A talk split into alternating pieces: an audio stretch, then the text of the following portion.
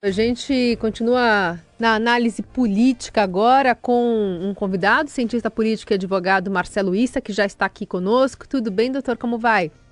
Bom dia, bom dia a você, a todos os ouvintes, tudo bem.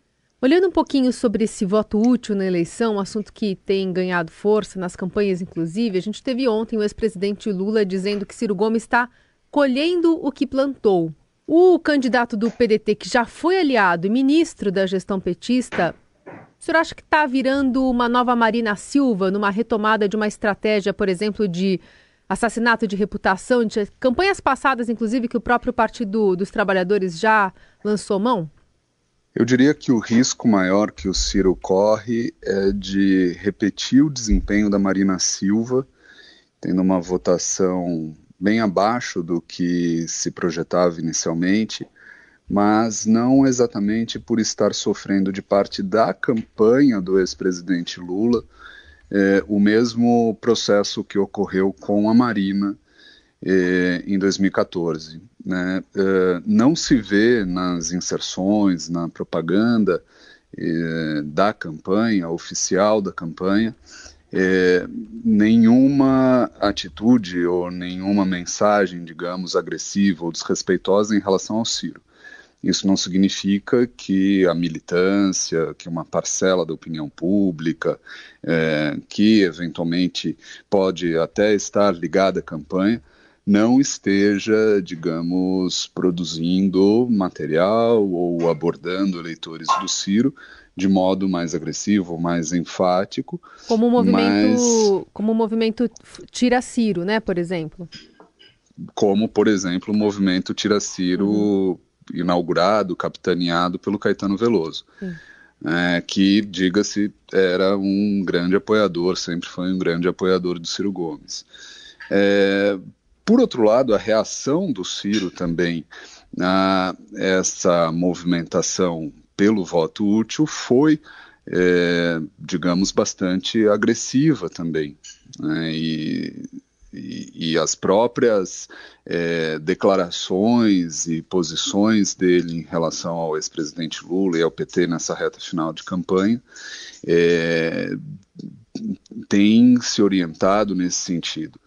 Então, eu diria que neste aspecto, o, o que ocorreu com a Marina é diferente do que está ocorrendo com Ciro, porque naquela ocasião a Marina Silva sim sofreu uma campanha bastante agressiva e eu diria até desrespeitosa da parte é, do PT e, enfim, da militância petista de forma muito escancarada, sendo que ela disputava de maneira bastante ponderada, bastante é, equilibrada e serena, como a Marina costuma ser né, nos seus posicionamentos, ao contrário do que o, o Ciro vem demonstrando. É, professor, esse discurso, é, esse discurso aí de, do Ciro, é, dando um verniz aí de que é antidemocrático até o voto útil, é, como é que o senhor vê? É, é, é, algo que cola? Porque, enfim, voto é voto, né? Sendo útil ou, ou não, cada pessoa tem um voto. Pois é, é eu entendo que para algumas pessoas essa mensagem possa fazer sentido, especialmente aquelas que estão, é, digamos, sendo abordadas e sofrendo uma certa pressão pelo chamado voto útil. Mas é importante lembrar, eu diria, dois aspectos. Né? O primeiro é que é, as eleições em dois turnos elas são configuradas para que o segundo turno é, seja marcado para boa parte do eleitorado, né, todos aqueles que não preferiram os dois primeiros colocados no primeiro turno, por, pelo voto útil. Né. Então, o segundo turno, é, para todos os que não votaram nos dois primeiros colocados, é uma oportunidade é, reconhecida oficialmente para é, exercer o chamado voto útil. Não diria que é antidemocrática a opção por antecipar esse fenômeno, né, por antecipar esse momento.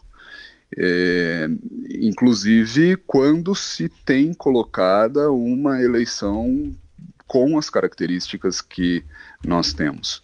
É uma eleição é, marcada por uh, um presidente, marcada pela existência de um presidente que é, afronta de diversas maneiras, ao longo de todo o mandato, a, as instituições, o próprio regime democrático, ameaça não reconhecer o resultado das eleições. É, além disso, nós temos é, tanto este tanto este presidente quanto um outro candidato que é ex-presidente, é, ambos com digamos um piso de intenções de votos já bastante alto, né? E no caso do atual presidente, um piso que é muito próximo do seu teto, né? E no caso do ex-presidente Lula, um piso desde já muitos meses, desde que o nome dele passou a ser é, considerado para essa disputa, é, sobrando, portanto, digamos, pouca margem de manobra mesmo para todos os outros candidatos, embora lá atrás nós tivéssemos pesquisas que apontavam é, que é, uma parcela significativa do eleitorado é, preferiria votar em, em um terceiro candidato.